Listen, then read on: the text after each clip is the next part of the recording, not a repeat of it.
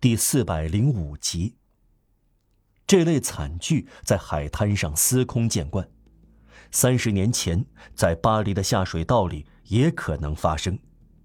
在一八三三年的重大工程动工之前，巴黎的下水道会突然下陷，水深入某些特别容易碎的隐蔽地层，沟底无论是向旧下水道铺石板，还是向新下水道铺混凝土水石灰，如果没有任何支撑点。就会折断，这种沟底出现折断，就是一道裂痕，一道裂痕就是崩塌，沟底塌陷一段，这种裂缝是泥潭的口，在专门术语中称为沉陷。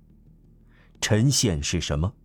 这是在海边突然遇到的下沉的流沙，这是下水道中圣米歇尔山的海滩，土壤浸透了水，就像溶解在里面。所有的分子都悬浮在软绵绵的质地中，这不是土壤，这也不是水，有时这一层很深，没有什么比这样的遭遇更可怕的了。如果水占多数，死的就快，一下子吞没了；如果土占的比例大，死的就慢，是沉陷下去。能想象这样一种死亡吗？倘若海滩上的沉陷是可怕的，在下水道会怎样呢？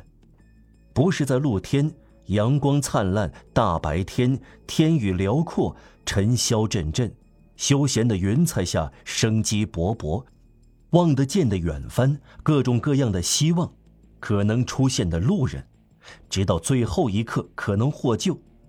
不是这一切，而是耳聋失明。黑洞洞的拱顶，现成的坟墓，死在污泥中盖顶下，被污秽窒息，像在一口石椁里。窒息在污泥中张开利爪，抓住你的咽喉，恶臭渗入咽气中。不是海滩，不是污泥，不是风暴，而是硫化氢；不是海洋，而是污秽。叫喊。咬牙、扭动、挣扎，慢慢咽气，在你头顶之上，这巨大的城市却一无所知。这样死，真是难以描绘的骇人。死亡又是以某种可怕的崇高赎回它的残酷。在火刑堆中，在海滩中，人可以显得伟大；在火中和在水中，有可能表现出高风亮节。在死难时容貌升华，这里却根本不是。死亡时不干不净，咽气使人丢脸，最后浮动的影像是污秽的，烂泥是耻辱的同义词，渺小、丑陋、卑污，像克拉朗斯一样在马尔夫瓦兹葡萄酒桶中死去，那还可以。像埃斯库布洛一样在烂泥沟里死去，那就可怕了。在里面挣扎不堪入目，临死时还在乱踩，黑的像地狱一样，烂泥多的像泥潭一样，垂死者不知道要变成幽灵还是癞蛤蟆。别处的坟墓都是阴森的，这里的坟墓是丑恶的。沉陷的深度、长度和密度，根据土质的恶劣程度而变化。有时沉陷三四尺，有时八至十尺，有时深不见底。这里的泥几乎是坚实的，那里则几乎是稀泥。在吕尼埃尔沉陷地带，一个人消失要用一天，而菲利波泥潭只消五分钟就能吞噬掉人。烂泥的承载力按密度大小而定，一个孩子能获救的地方，一个大人却要完蛋。获救的要则是摆脱一切负载，扔掉工具袋或背篓、石灰槽。凡是感到脚下土地下陷的下水道工，都是这样做的。沉陷有各种原因：土质松脆，人难以了解的深层崩塌。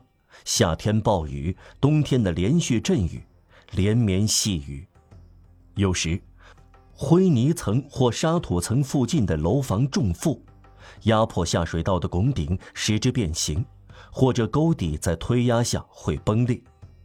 一百年前，先贤祠就这样下沉，堵塞了圣热那维埃夫山的一部分下水道。当一条下水道在楼房的重压下崩塌时，有些时候上面街道便反映出这种变动。石块呈齿状裂缝，这条裂缝蜿蜒伸展，与龟裂的拱顶相应，毛病反映出来，抢修便十分迅速。有时里面的损坏没有一点痕迹反映到外面，在这种情况下，下水道工就倒霉了。他们进入毁坏的下水道时不加小心，就可能完蛋。旧档案提到，好几名污水井工人就这样埋在深陷地层，写出了名字，其中有一个名叫布莱兹·普兰特。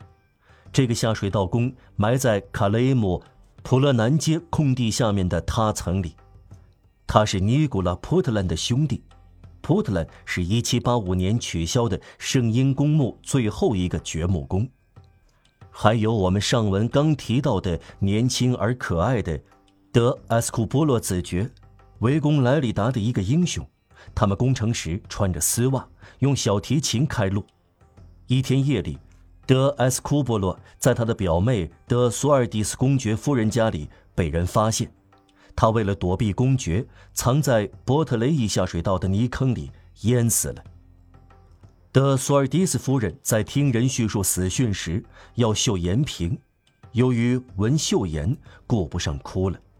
在类似情况下，谈不上坚贞的爱情。下水道扑灭了爱情。赫罗拒绝洗净勒安德尔的尸体。提斯伯从皮拉摩斯面前经过，捂上鼻子说。呸！